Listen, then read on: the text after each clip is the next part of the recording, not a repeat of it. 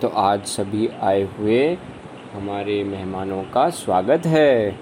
आज हम आपको बताएँगे बच्चों कि कैसे कालिया नाग यमुना में आया। आपने यम, कालिया का नाम तो सुना ही होगा। भगवान ने एक सांप पे बहुत सारे जिसके सर थे, उस पर नाचे थे खूब ज़ोर ज़ोर से। तो आज हम आपको वही कहानी बताएँगे। एक बार बच्चों कृष्ण के पोते से सुखदेव जी बात कर रहे थे, कथा सुना रहे थे उन्हें। तो उन्होंने पूछा कि कि कालिया नाग क्यों आया था यहाँ पे? उसके पास तो बहुत सारी जगह थी रहने के लिए। तो वो वहाँ क्यों नहीं रहा? वहाँ क्यों नहीं रहा? तो उन्होंने बताया सुखदेव गोस्वामी जी ने कि राजा वो जो जहाँ रहता था, उस आइलैंड उस द्वीप का नाम था नागालय। नागालय। और वहाँ पे बहुत सारे सांप रहते थे। और कालिया वहाँ का सबसे बड़ा राजा टाइप का था। और आपको पता है ना, गरुड़ को तो सांप खाना बहुत अच्छा लगता है। गरुड़ राज जो हैं, भगवान जिस पे बैठ के आते हैं। देखा है ना अपने बच्चों? बस वही जो गरुड़ थे वो यहाँ इस आइलैंड में आते थे सांप खाने के लिए और अपनी इच्छा से कई सारे सांपों को मार देते थे। कुछ को तो वो वास्तव में खा लेते थे, पर कुछ तो वाकई में ऐसे ही मर जाते थे, बिना खाए ऐसे ही मर जाते थे। तो इससे बच्चों, वो नाग की जो सोसाइटी थी ना, नागों की, उनको बड़े डिस्टर्ब हो गए। तो उन्होंने उनके जो लीडर थे, वासुकी मतलब कालिया नाग से भी बड़े थे वासुकी उन्होंने ब्रह्मा जी से कहा, हे ब्रह्मा जी, हमारी रक्षा करें गरुड़ से। हमारे कई सांप ऐसे ही मर जाते हैं। तो ब्रह्मा जी ने एक अरेंजमेंट बनाया। बोले, ठीक है, मैं आप दोनों को सेटलमेंट आप दोनों का सेटलमेंट कर देता हूँ।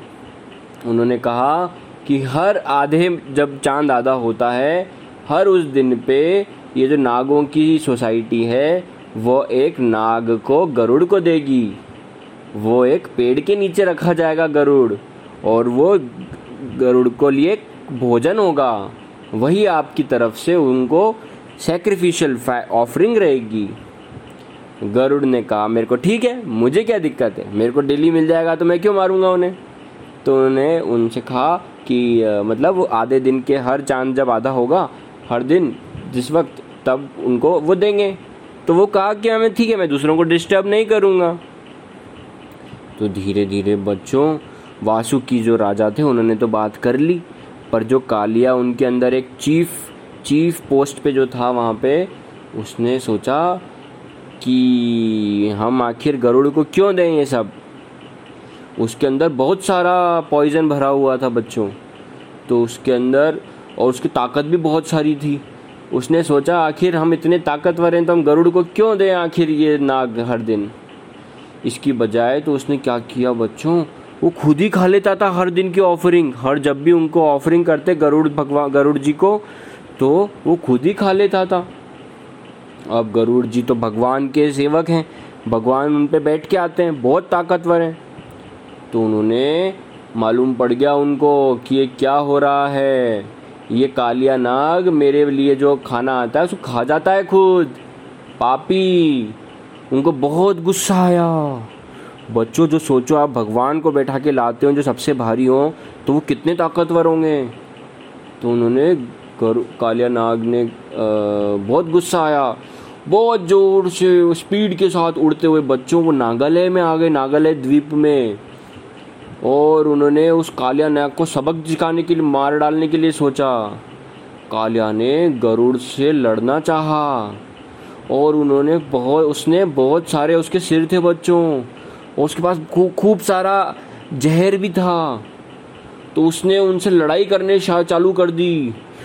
कालिया नाग इधर फंता गरुड़ उधर पकड़ते, गरुड़ उनको पूंछ को पकड़ के उठा के ले जाते, फिर वो फिसल जाता, फिर गरुड़ उसका मुँह पकड़ते, एक लपड़ मारते उसको उसके विंग से, उनके विंग से, दूसरा लपड़ उसके बंद कर देते मुँह, इस तरह से बच्चों उसका कुचड़, कचौड़ मचौड़ कर देते, फिर वो निकल जाता, फिर उसको ऊपर पटकते, कहीं एक पिट उठा उठा के दीवार पर पटक के मारते, खींच खींच के, बहुत दर्द हो रहा था उसको बच्चों, बहुत दर्द। उसने कई बार काटना चाहा, जब जब काटता तो गरुड़ के जो पहाड़ के समान भारी और पहाड़ के समान कठोर जो उनके पंख होते हैं, उससे वो उसको बहुत ज़ोर से थप्पड़ मारते थे। तो उसको बहुत लगती थी। ऐसा लगता था कि बस मैं मर जाऊँ कहीं। उसको, उसका गुस्सा फिर भी बच्चों शांत नहीं हुआ। वो काटता गया काटता गया। इस तरह से बच्चों जब वो करता गया तो जो ये कद्रू सुत कालिया ना कद्रू उनकी माता थी, कद्रू।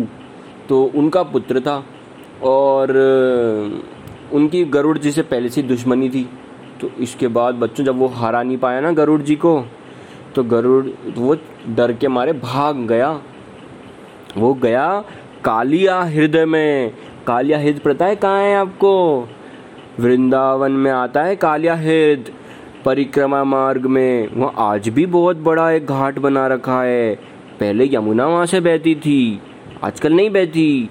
पर फिर भी वहाँ एक पुराना पेड़ भी है, जो आज भी वहाँ पे तबका है, जहाँ से कृष्णा उस काला हृदय में डुबकी लगाते थे कूद कूद के। वो आज भी है बच्चों इस तरह से। तो वो वहाँ पे डर के मारे चला गया कालिया नाग। क्योंकि उसको पता है क्यों गया वहाँ पे यमुना में, उस लेक में? क्योंकि उसको पता था कि वहाँ गरुड़ नहीं जा सकता। अब आप सोच रहे होंगे कि गरुड़ वहाँ क्यों नहीं जा सकता? तो उसका कारण ये बताया गया है जैसे आ, वो गरुड़ जैसे सांप खाने उस नागालय द्वीप पे जाते थे ना वैसे ही वो मछली खाने के लिए यमुना में भी जाते थे। तो उस यमुना में बच्चों एक बहुत बड़े योगी थे जिनका नाम था शौभरी मुनि। वो वहाँ पे ध्यान करते थे पानी के अंदर और उनको पानी के अंदर ध्यान करने से वो उनकी जो मछलियाँ थी, उनके लिए उनमें थोड़ा प्रेम था दया भाव था।